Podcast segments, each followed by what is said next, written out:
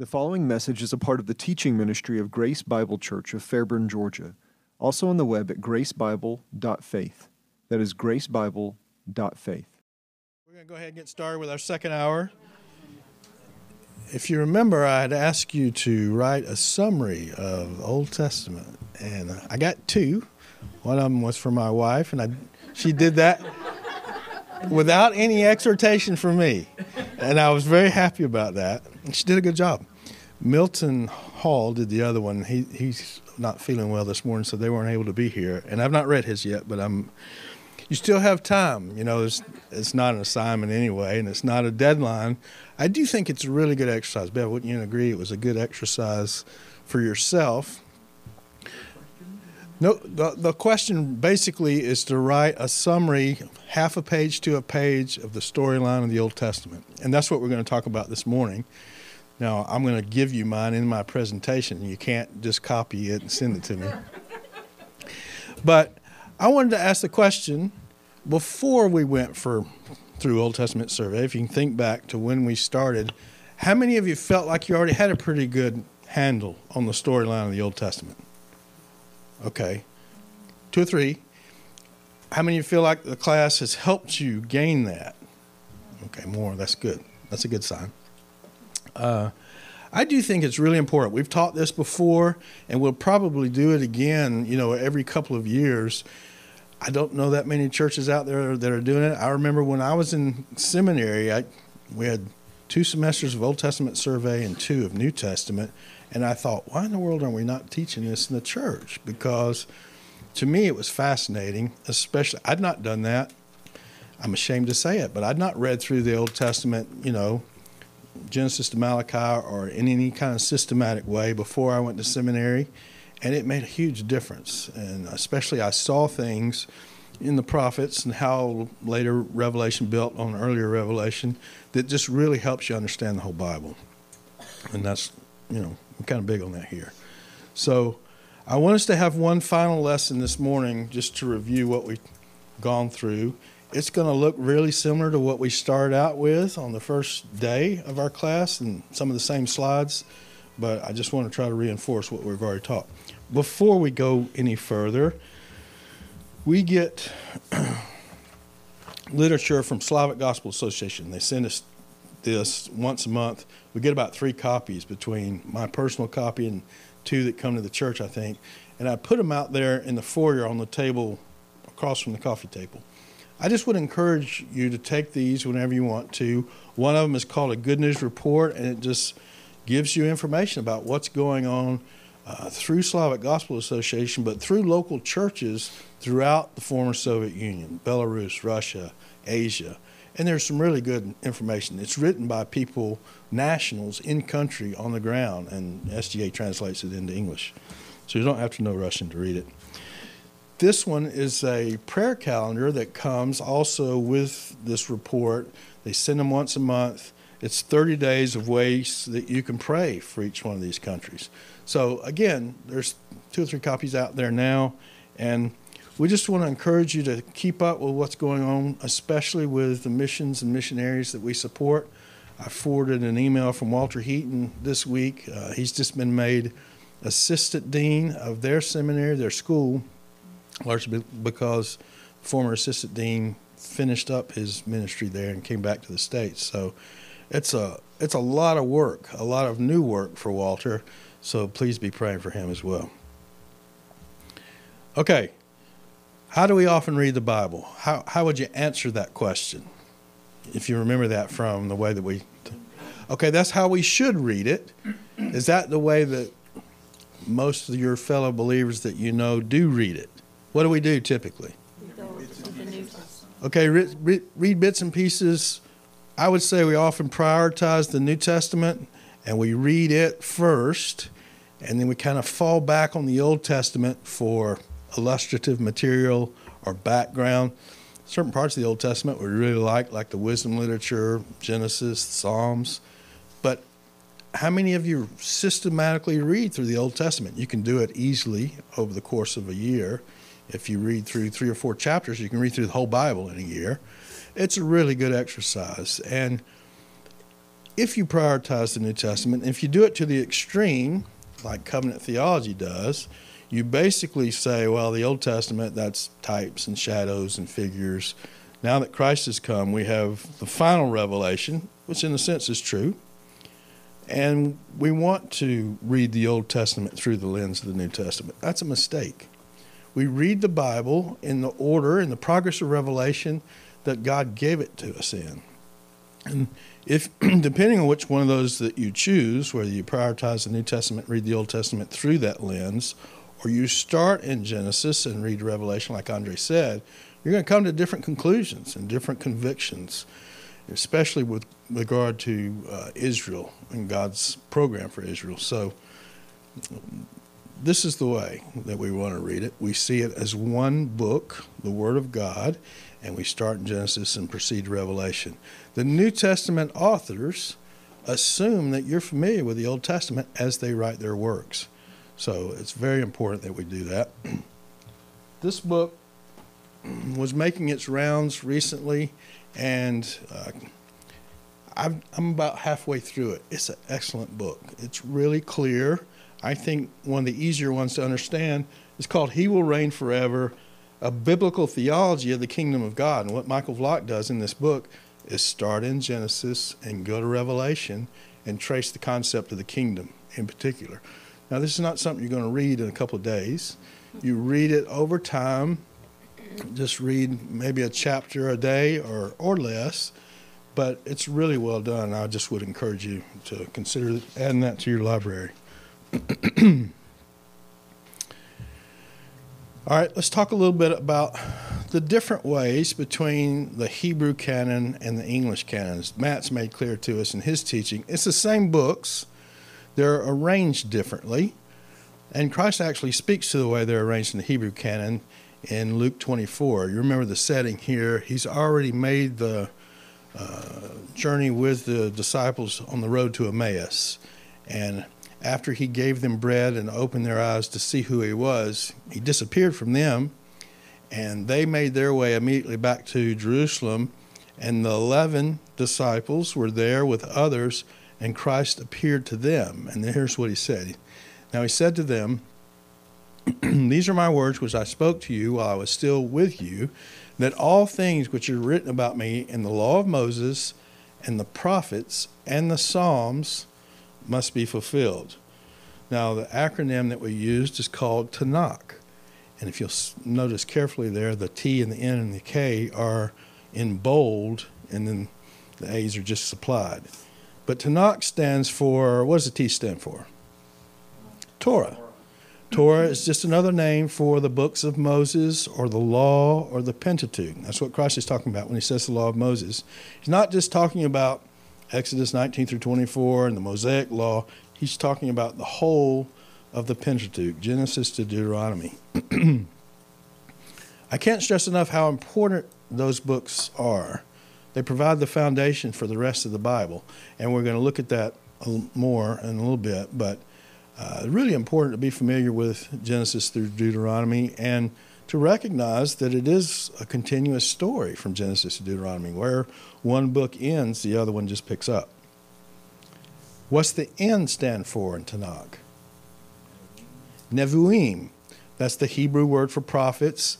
Uh, the canon is divided up into former and latter prophets, the former being Joshua, Judges, Samuel, and Kings. In our Bible, Samuel and Kings are two books, but they're combined in the Hebrew canon. The latter prophets being Isaiah, Jeremiah, Ezekiel, and the 12. Daniel is not considered part of the prophets in the Hebrew canon. He's in the writings. And the writings are, what is the K word?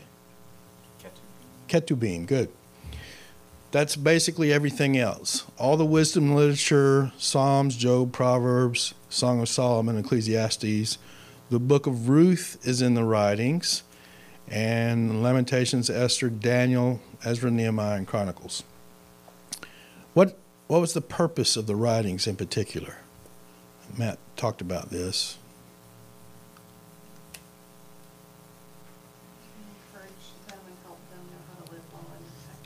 Exactly.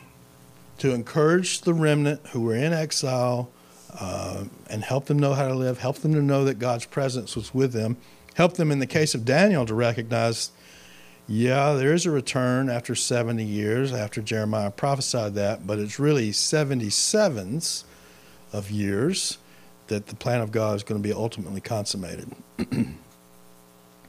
All right, so that's the Hebrew canon. What about the English canon? I recognize that that's the Bible that we're dealing with, uh, except for Matt. He reads straight out of the Hebrew, I imagine.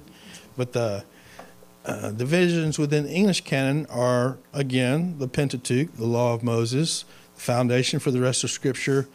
Uh, it relates the formation of the nation of Israel uh, four of the covenants that God makes with Abraham and his descendants are in the Pentateuch. That alone is enough reason to be thoroughly familiar with it. Then, what we call the historical books Joshua, Judges, Ruth, 1st and 2nd Samuel, 1st and 2nd Kings, 1st and 2nd Chronicles, Ezra, Nehemiah, and Esther. They, again, just continue the story of the development, ascent, decline, exile, and partial restoration of the nation of Israel. And then what would be the last division in our English canon? Well, I say the last. Apart from. Okay, the, the prophets are the very last. The wisdom literature, including the Song of Solomon, is in there. And I don't mean in any way to diminish the wisdom literature. It's extremely important. It's always relevant from the day it was first written to our own day. It's the wisdom of God uh, through these, largely through Solomon, but through other writers as well. And uh, I, am not diminishing that, but it doesn't advance the storyline of Israel, and that's really what we're concentrating on, is the storyline of the Old Testament. So, the last one would be the prophets. Uh, we divide them up into major and minor only because of, well, it's just a designation that we use in our English canon. Uh, minor prophets is not in any way to diminish the significance of it. And Matt went through the fact that if you're looking at the 12 as a whole, as you should, then it's not minor at all. But when people say minor prophets, they're not looking at it that way. They're talking about the length of the individual books, and that's the only reason they're called minors. Is shorter, just shorter in length. Major prophets being Isaiah, Jeremiah, Lamentations is thrown in there in that section as well, Ezekiel and Daniel. Daniel's always a puzzle to me why it's not included in the prophets in the Hebrew canon because it's very prophetic. But uh, the explanation I usually hear is he wasn't called and commissioned as a prophet the way that Isaiah and Jeremiah were. He definitely had revelations made to him, and he had the ability to interpret dreams from God. But uh, he was a statesman more than a prophet. Uh, I don't know how well that explanation explanation holds up, but that's what what typically is said. Then the minor prophets, also known as the 12, as Matt taught us so well the last couple of weeks, are to be read as one book. Uh, not, not to say that each individual book doesn't have its own message, but there's uh, themes and a, an argument or storyline that works its way across the 12 books of the 12 as well.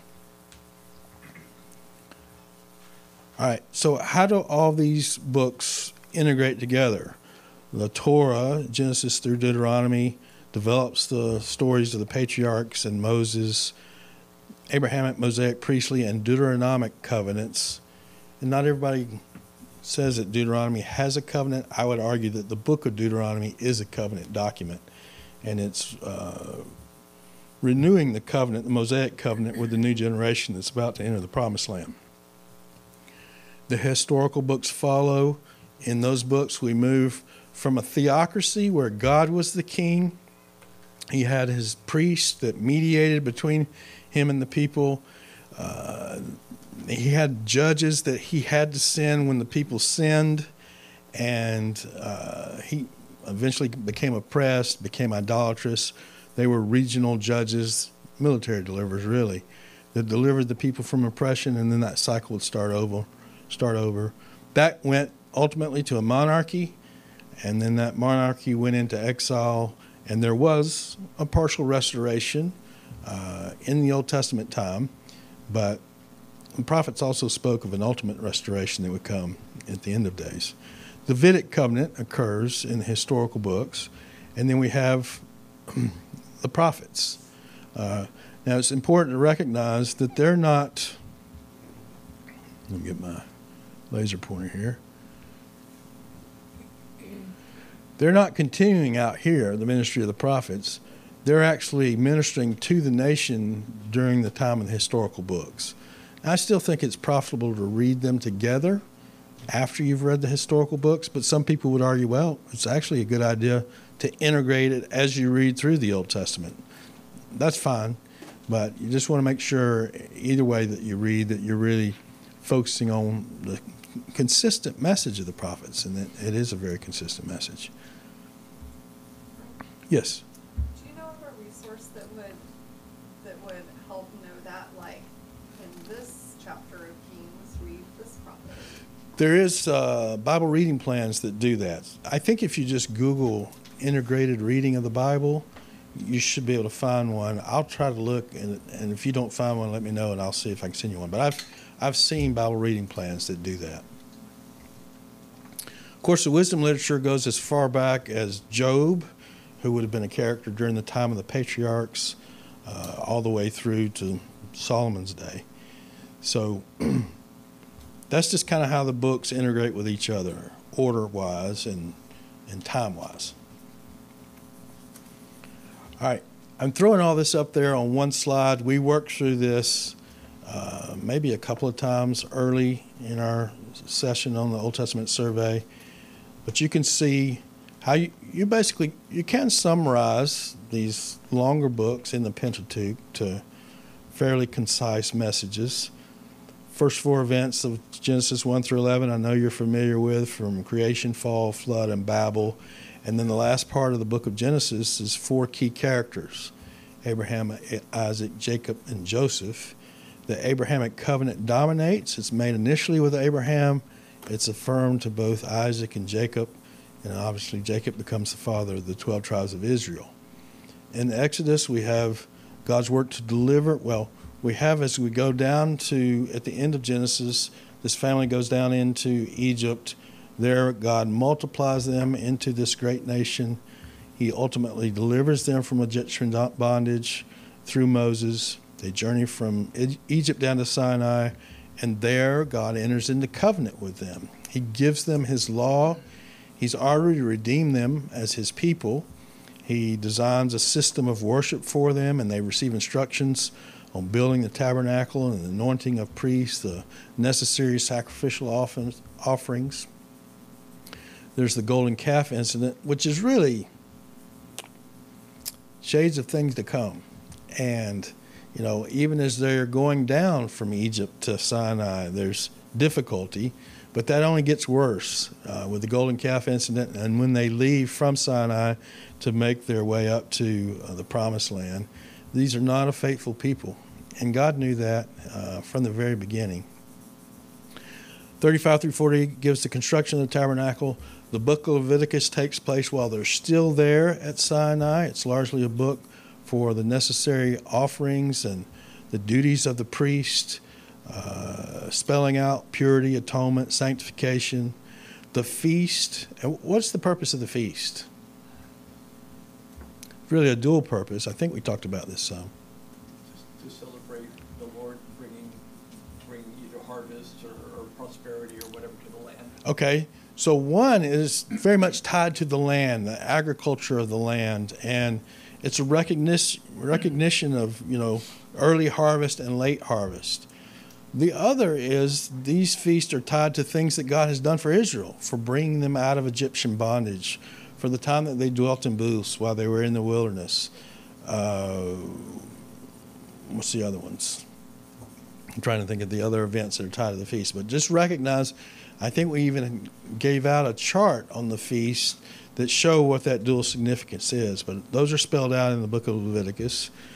And then Leviticus 26 and 27, uh, 26 in particular, a very important chapter.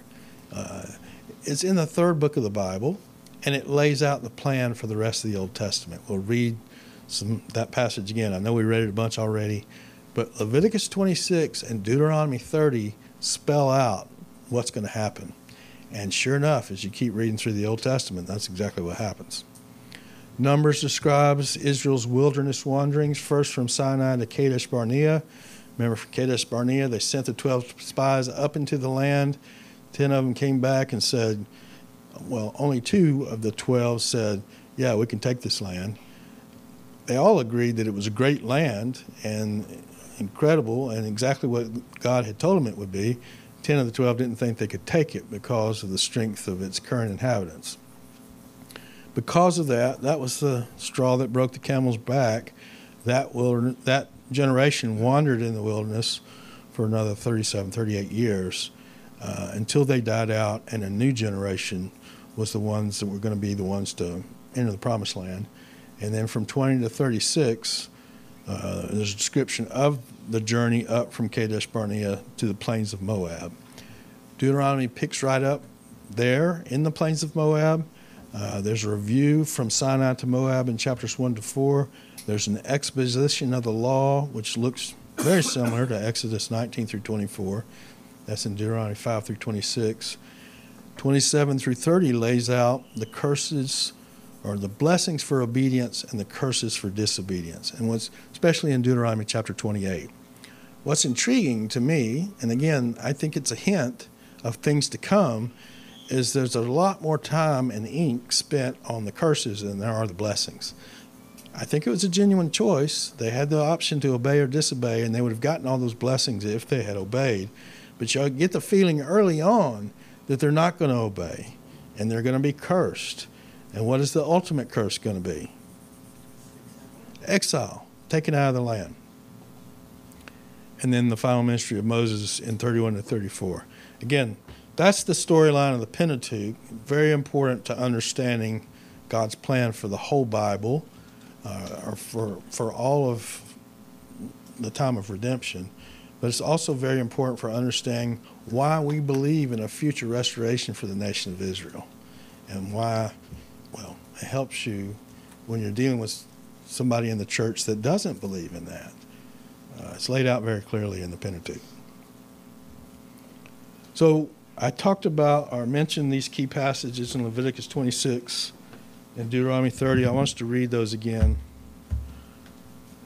The first one is Deuteronomy 26, verses 1 through 16. I, if you had to pick one passage to, that was in the Old Testament that summarizes the storyline of the Old Testament, you'd be hard pressed to come up with one better than Leviticus 26. We won't read the whole chapter, but let's first read verses 1 through 16. Now, verses 1 through 2 is a prohibition against idolatry and a command to keep the Sabbath. It really is a summary of keeping the whole law of God. You shall not make for yourselves idols, nor shall you set up for yourselves an image or a sacred pillar, nor shall you place a figured stone in your land to bow down to it, for I am the Lord your God. Now, certainly they had seen a lot of that in Egypt, and Canaan, the land of Canaan, was full of that kind of idolatry. God is making clear to them that He has made a claim on them as His people, they're not to worship any other gods, no other, no idols. They're to worship Him alone. You shall keep my sta- Sabbaths and reverence my sanctuary. I am the Lord. So again, that's a summary. He's not saying, yeah, you need to pay attention to the Sabbath and don't worry about anything else. The Sabbath was the sign of the Mosaic covenant, and he's emphasizing that sign really as a, a stand in for keeping all the commandments. And then he goes on to spell out the promises of blessing if they did that. Verse 3 If you walk in my statutes and keep my commandments so as to carry them out, then I shall give you rains in their season, so that the land will yield its produce, and the trees of the field will bear their fruit. That's agricultural prosperity. Indeed, your threshing will last for you until grape gathering. Your grape gathering will last until sowing time. You will thus eat your food to the full and live securely in your land. Notice how the land is so important. And I make that point because people say, well, yeah, that was all the Old Testament. The land's not talked about at all in the New Testament. Why is that such a big deal now? Well, my reply is, why does it need to be talked about in the New Testament? You're, you're showing your colors in that you think that anything in the Old Testament is not valid anymore. It's extremely important. It's the stage upon which God blesses the nation of Israel And Israel's by the, the means by which all the other nations are going to come to know him as the true God. I shall also grant peace in the land, that you might lie down with no one making you tremble. I shall also eliminate harmful beasts from the land, and no sword will pass through your land. See how often land is mentioned. So peace is the promise there. But you will chase your enemies, and they will fall before you by the sword. Five of you will chase a thousand. Sorry, five of you will chase a hundred, and a hundred of you will chase ten thousand, and your enemies will fall before you by the sword. Israel will be elevated amongst all the other nations of the world. That's not happened yet. You can make an argument that happened during Solomon's time. That was the height of their glory as a nation. Certainly not true today, even though they're back in the land. So I'll turn toward you, make you fruitful, and multiply you, and I will confirm my covenant with you. So not only will the land be fruitful, but you as a people will be fruitful as well. You will eat the old supply and clear out the old because of the new. Moreover, I will make my dwelling among you, and my soul will not reject you. I will also walk among you and be your God, and you shall be my people. That is the heart of the Mosaic covenant. I frankly don't understand why people don't think the Mosaic covenant is an everlasting covenant. It's made with Israel. Uh, the goal of the Mosaic covenant was God's presence with them as a people. All the stuff that's spelled out in the Mosaic covenant shows up in the prophets in the millennial kingdom.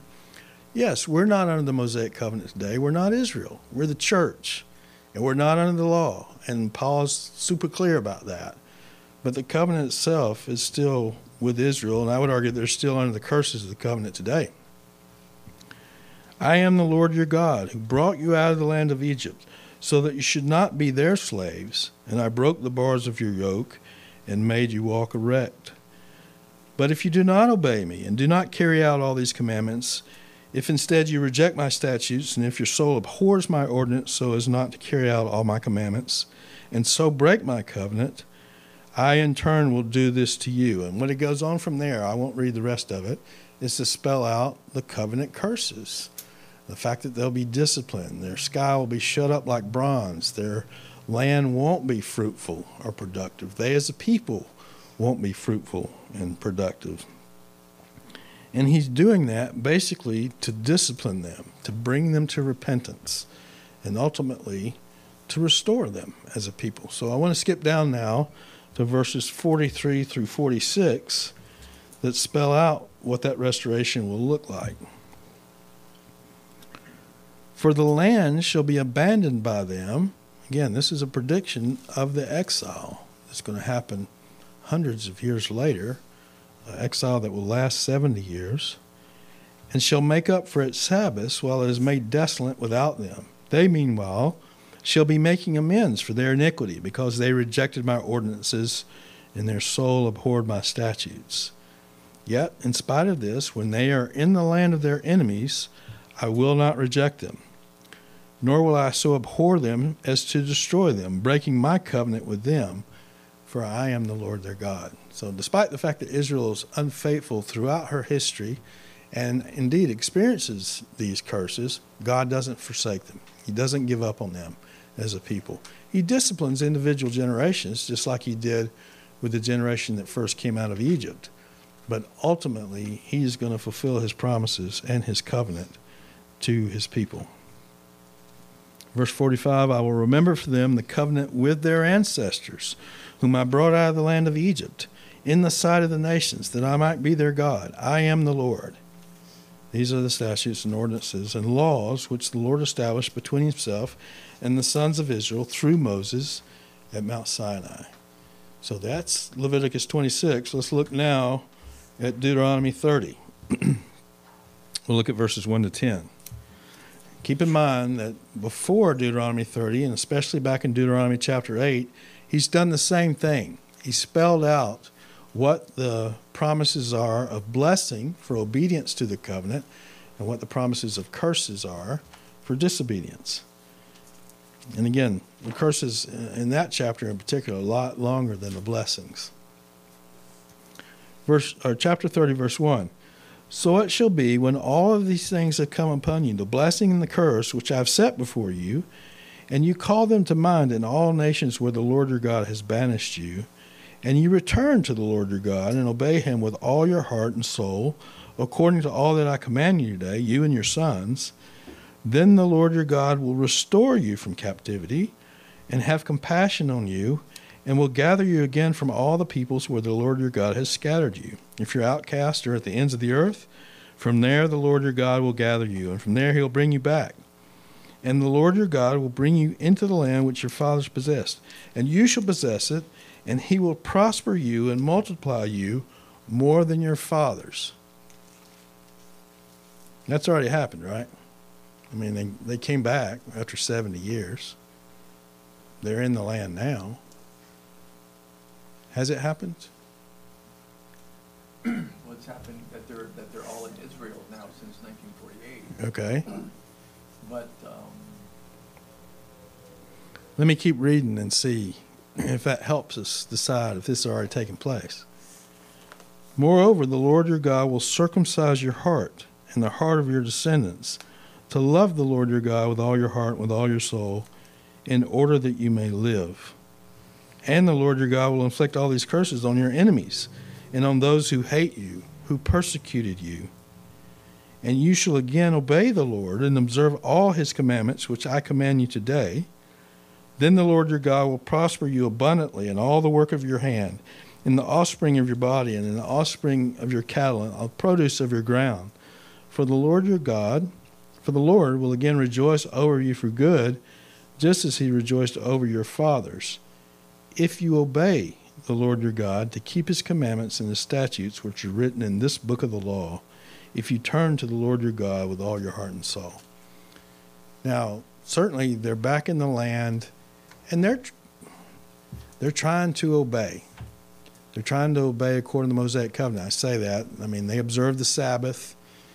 Uh, they have a lot of different things that they go through in obedience to Old Testament commands. They're even trying to restore the priesthood and the temple. But what is Israel's present status? They are being persecuted. Say again. They are being persecuted. Okay, they're being persecuted. Uh, they're not uh, head over their enemies at this point. What else? What What does the New Testament say about their status? They're in unbelief. Their hearts are hardened until the fullness of the Gentiles comes in. And the new the, the latter prophets pick up on what Deuteronomy 30 says as far as future restoration, productivity of the land, uh, they being the head of their enemies not being subject to them anymore. That's what the latter prophets are talking about. Virtually almost every one of them says something about that. And that hasn't happened yet. We're still waiting for that to happen. Yes, they're back in the land, but they're back in the land in unbelief in their Messiah. And they can't keep the law right now, right? They don't even have a temple. They don't have a priest. And what the New Test- what the latter prophets see is a future temple with priest and and with them obeying the statutes that Moses is giving them in the plains of Moab. That's that's where it's all going to end up at the end. Yes. isn't it the uh, current boundaries of Israel are much smaller than what will eventually be? Yes. Right. They've not taken the land to the fullness of the biblical boundaries. That's right. And I, you know, beyond that, the other thing that you have to recognize is they, they've yet to live in the land according to the blessings that God has promised them.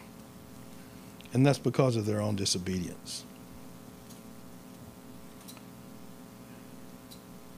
All right, again, as you read through the rest of the Old Testament from Deuteronomy 34, you see that that story plays out exactly the way it was described. So, storyline of the whole Old Testament, this was my attempt to do this. After the four introductory events of Genesis 1 through 11, God, God calls Abram, makes a covenant with him, promising him land, seed, and blessing. Not only personal blessing, but he would be a blessing to all the other families of the earth. That covenant is affirmed to both Isaac and Jacob. Jacob becomes the father of the 12 tribes. After bringing them down to Egypt, God greatly multiplies them. He delivers them from the Egyptian bondage through plagues, through demonstrations of his power, both to show his powers, the true God and the powerlessness of the gods of Egypt. And he does that so that he will sh- he has a claim on Israel at that point. They they owe him their lives. And and that's what he's asking for. He's asking for their complete loyalty and obedience.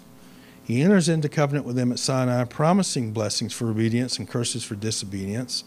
And he establishes that system of worship with the construction of the tabernacle, the designation of the priests, the required sacrifices, the celebratory feast. Because of their ongoing disobedience, the original generation wanders in the wilderness for 40 years until they die out even Moses, because of his disobedience, is excluded from being able to go into the promised land. Remember, he goes up to Mount Nebo and looks over and sees it, but he can't go in. Yes. And all that was due to him striking the rock when he was told to talk Speak to, to it. That's right. Yeah. And and I think his attitude had a lot to do with that. You know, he was angry and he said something along the lines of, you rebels, shall we bring forth water from you out of this rock? And it almost it sounded like he was doing it instead of God. And it may seem hard, you know. I mean, Moses did a lot of good things, and he was very faithful as God's servant, but that was the penalty. I can uh, see his frustration. Yes, absolutely, no question about it. Moses reviews all that the Lord has done for Israel in the plains of Moab, and then dies, and Joshua takes over he becomes, this is historical books, becomes the leader of Israel. He leads the people in taking the land. Remember, there were three campaigns. He came straight across the land first and divided it into north and south, and he had a southern campaign and then a northern campaign, and he broke all the major resistance from the enemies in the land. After that, each tribe was given an allotment of land, and they were responsible for going up and uh, driving out the Canaanites out of their particular allotment, which they failed to do completely. And that failure uh, caused the Canaanites to influence the Israelites instead of the other way around. This is the time of the judges. God sends regional judges to deliver the Israelites from their oppression and from their sin. And, well, their sin really led to their being oppressed by their enemies. And then uh, judge would be successful. They would worship Yahweh faithfully for a while. cycle would start all over again, and it got worse every time. It was a sp- downward spiral, and finally the people got tired of that, and they said, "Look, we want a king. We see all these other nations that have a king. We want one like that to go out and do battle for us." Remember, they're talking to Samuel when they say that. And Samuel pretty upset about that, rightfully so. And God says, give them a king. He said, They're not rejecting you, they're rejecting me. And we have to think about and square up a little bit the fact that there were kings promised at the very beginning in the Abrahamic covenant. But the reason they wanted one was not the right reason. And yet God is still going to use a king and a kingdom to accomplish his purposes. Saul is Israel's first king. He loses his reign due to disobedience. David is chosen by God as a man after God's own heart, and God enters into a covenant with him, promising him that he'll never lack a man to sit upon the throne. His son Solomon builds the temple, and Israel reaches the height of her glory under his rule, but that's very short lived. And Solomon sins. He violates the very things that were spelled out in Deuteronomy 17 that a king was not supposed to do. It Wasn't supposed to multiply foreign wives it wasn't supposed to multiply horses, implying that he would depend on them rather than on God for victory. And he wasn't to multiply silver. Solomon did all those things. It's very explicit that he did those things in 1 Kings 11. And because of that, the foreign wives that he married led his heart away from the Lord, and the kingdom was divided as a result of his sin. Ten tribes go to the north, just two remain in the southern kingdom. Southern kingdom is the Davidic line. Northern, Northern Kingdom has no good kings and is taken captive by Assyria in 722 BC.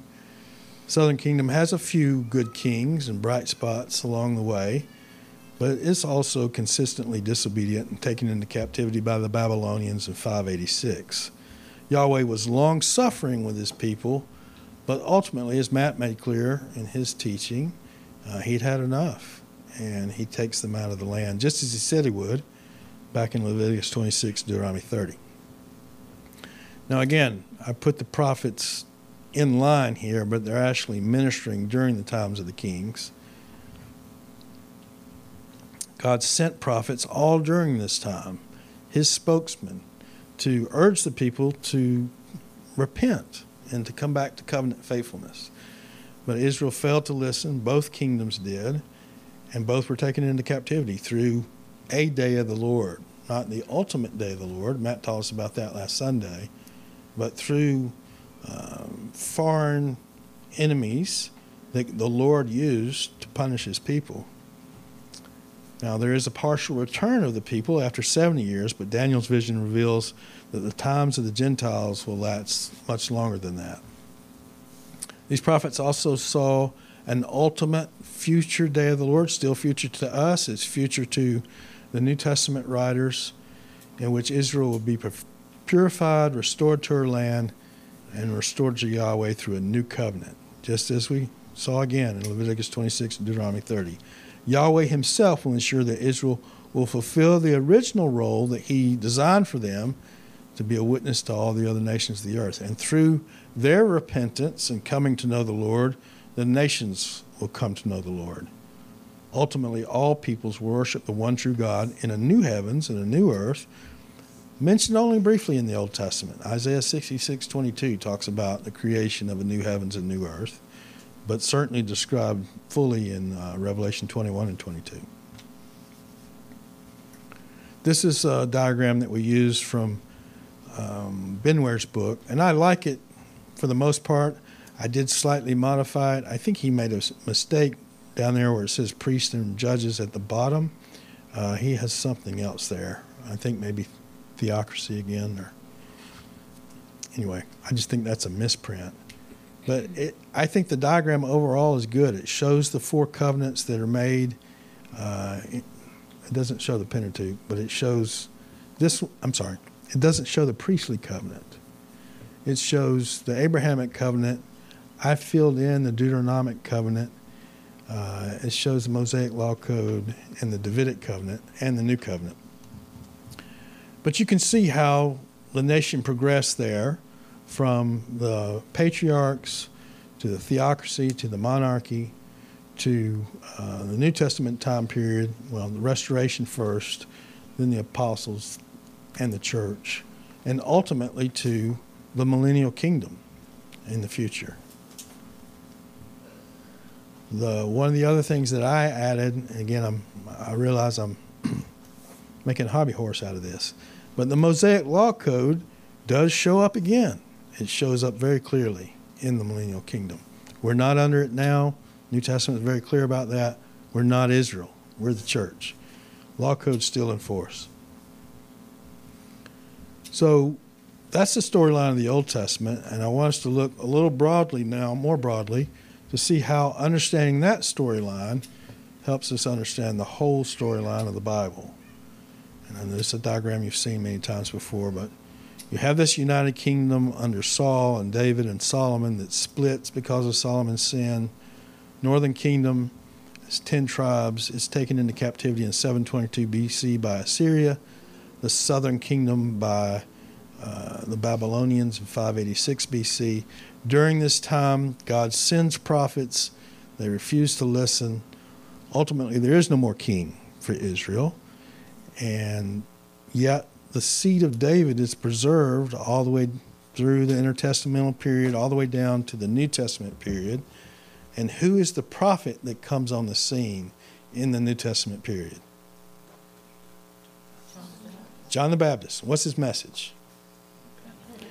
Repent, for the kingdom of heaven is at hand. And the kingdom he's talking about is what kingdom? Is it a new spiritualized kingdom that's that the Old Testament was just a shadow and type of? No. It's the same kingdom that the prophets talked about. It's the same kingdom that they realized in their history before, but with an ultimate Davidic ruler that will be able to lead the people in keeping the law in a way that no other king ever has. So that was John the Baptist's message. Get ready, for the kingdom is coming. That message was taken up by Christ first and then by his apostles. And what did it mean that the kingdom of heaven is at hand? Did it come? Okay. In what sense was it at hand or imminent?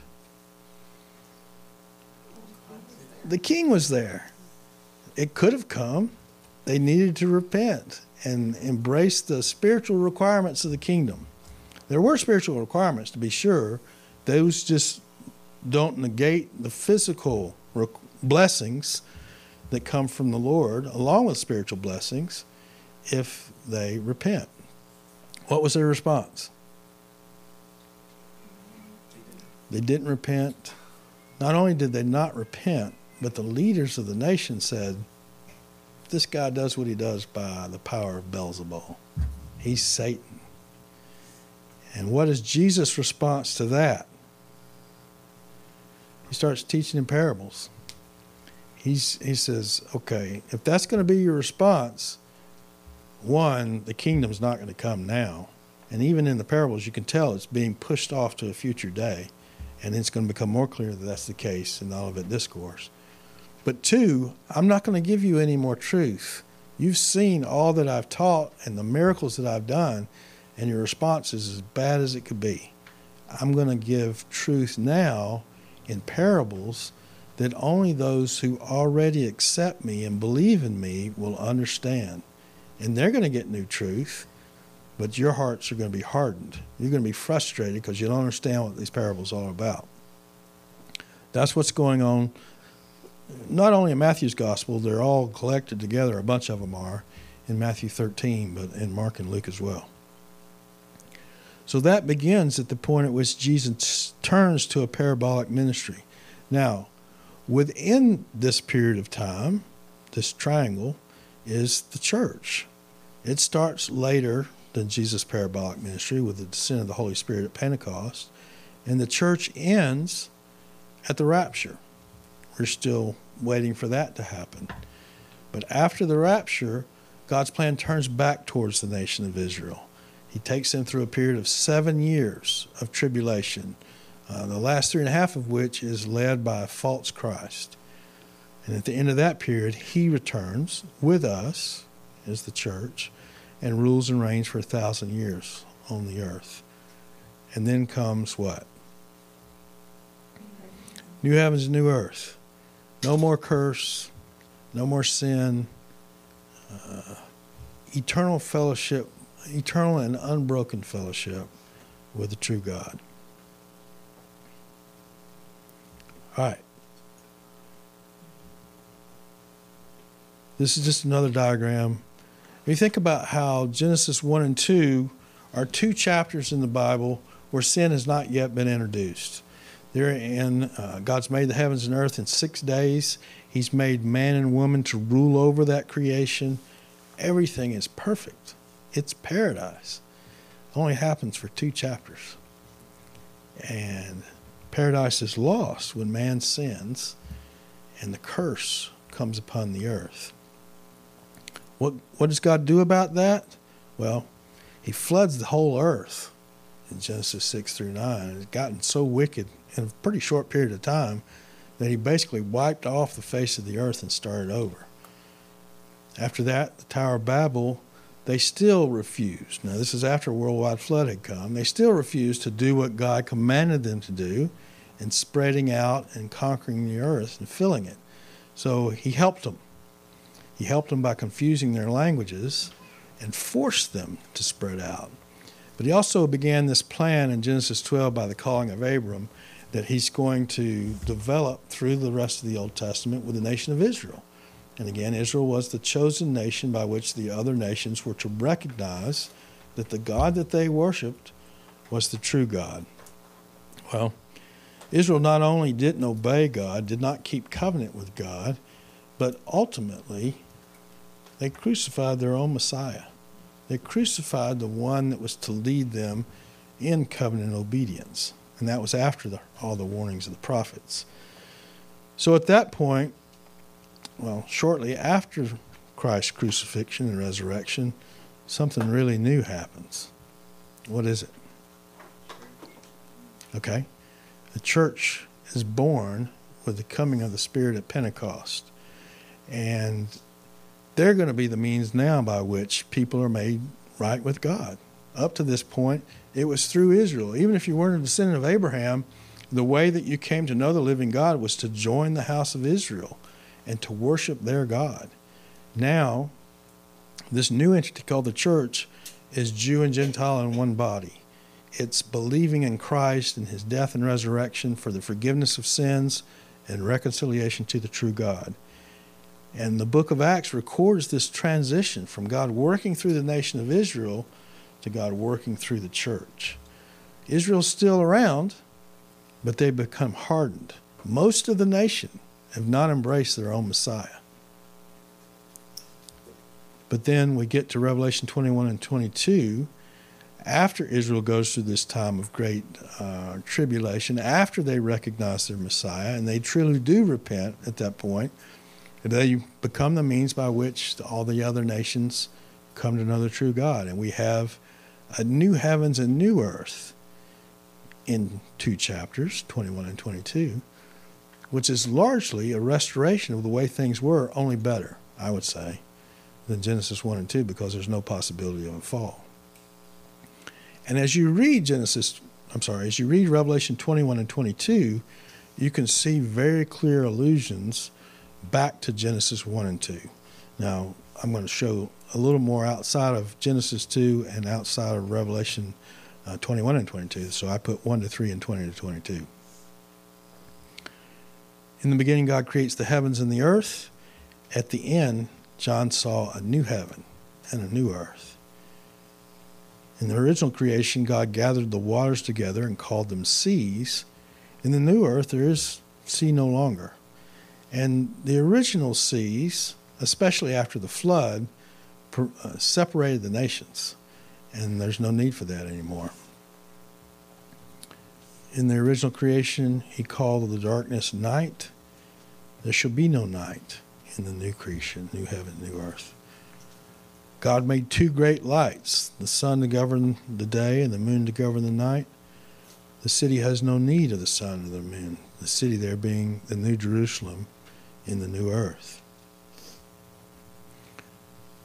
God warned the man, in the day that you eat from it, you shall surely die.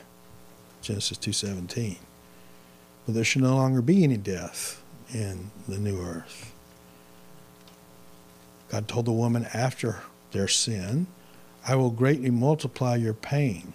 In Genesis 3:16.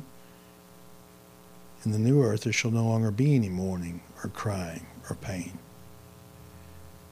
there was a curse that was brought upon the ground. It's very significant. I mean, that's what changed from Genesis 2 to Genesis 3 is that God's creation was subjected to futility, is the way Paul says it in Romans 8. It was subjected in hope of a future restoration, but it's a curse that we're still operating under today, right? All of us are going to die unless we're here when Christ comes back. And the curse is still very much in effect today. But there shall no longer be any curse in the new earth. Satan appears as the deceiver of mankind in Genesis 3 1. Satan is cast into the lake of fire in Revelation 20. Man was driven away from the tree of life in Genesis 3 22 through 24. Why? What was the purpose of casting Adam and Eve out of the garden and guarding the way to the tree of life with a flaming sword? They were no longer going to be eternal at that point. That this they had sinned, and so therefore they were going to die. So they cannot participate in the tree of life until later. Okay. And, and I think by implication that if they had taken of the tree of life in that state, they would have forever been in their sin. Right. They would have been beyond redemption. Right. But as Andre noted, the tree of life uh, reappears in Revelation 22. It's fascinating. You've got this street and the river and the tree of life producing 12 different kinds of fruit. Now you think, well, what in the world? No tree does that today. It's a new creation. Everything, well, there's certainly continuity with what happens today and with this creation, but there are different things in the new creation too. And that tree of life is for not only for the fruit that is to be enjoyed and the life that that extends, but for it says that the leaves are for the healing of the nations, sustaining of the nations with perpetual health. Man was driven from God's presence in Genesis 3:24 because of his sin.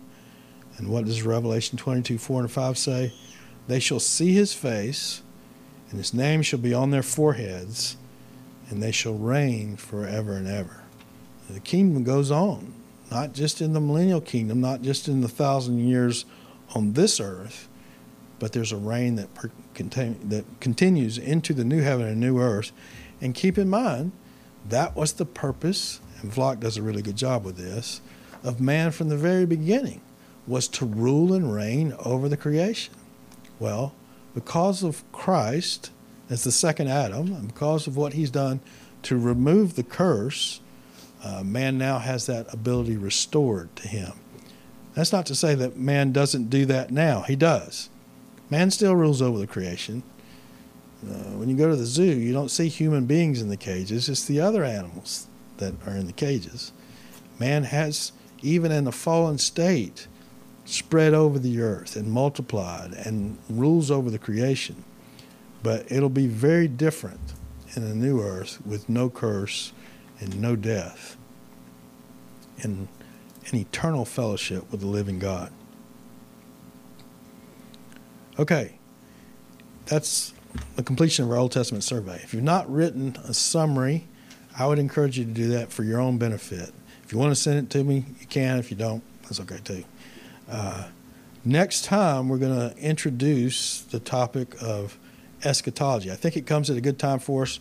One, because we've already looked at the covenants, we've already done the Old Testament survey, which has a lot of eschatology in it, are things that won't be fulfilled until the very end when Christ comes back. So it comes at a good time that way. Plus, selfishly, I'm planning to go to Croatia in the spring and teach eschatology again. I've been over there four or five times and taught in their school, and we had to stop when COVID hit. But it'll help me uh, refresh my grasp of this material by teaching you. So we may do ecclesiology. I'm going to teach that over there as well after eschatology, but uh, we'll see how that goes. Any questions about anything that we've covered this morning or in Old Testament survey in general? All right. No meeting tonight or next Sunday evening. Is that right? So we have the outreach on the 28th. So I, I'm entertaining the idea of maybe doing something that, that Sunday night before as just a primer, a prepper. So, Okay. it- so it- it'd be informal. Okay. that's- I'll send out information. More details to follow on that for next Sunday. All right. Are there any books for the eschatology class? Not really. I can. I'll be glad to give you my notes. I mean, there's some systematic theologies that I will recommend, but not one that will follow in the class necessarily. anything we should read for next week? No. We'll just introduce the subject next week. Matt has an announcement We- too. It turns out we're not leaving for Florida until after Sunday, so we will meet next Sunday evening. Ok- this Sunday evening. Okay. Changing the schedule. Yes. Yeah, we will meet next Sunday at a normal 6:30 start time, and that will be the finances class. All right. I really enjoyed this morning. I don't. I enjoyed doing this Old Testament survey, and I really think it's important. I think it helps you better understand the New Testament. Let's pray together. Lord, we're thankful for all of your word. We thank you for this plan of redemption that you've laid out for us. We recognize that it's uh, a growth uh, thing for all of us to grow in our understanding of what you've already done and what you are doing now and what you will do in the future. and that you enlighten us um, through the course of our lives, our Christian lives, to understand this plan. But we recognize also that we have responsibility to seek out what you've given us in your word and try to understand it. So thank you for uh, just giving us the opportunity to teach this again and for using your word to edify your people. And we just pray, uh, as David's taught us from Philippians 1, that we would conduct ourselves in a manner worthy of the gospel, uh, that we would just grow in our understanding of all that you are and all that you've done and all that you're going to do. And that that would motivate us, uh, motivate us to live godly lives and to live in light of Christ's coming and to be effective witnesses now. The kingdom is ours now through Christ, but we look forward to the full manifestation of that kingdom when he comes. We pray all these things in Christ's name. Amen.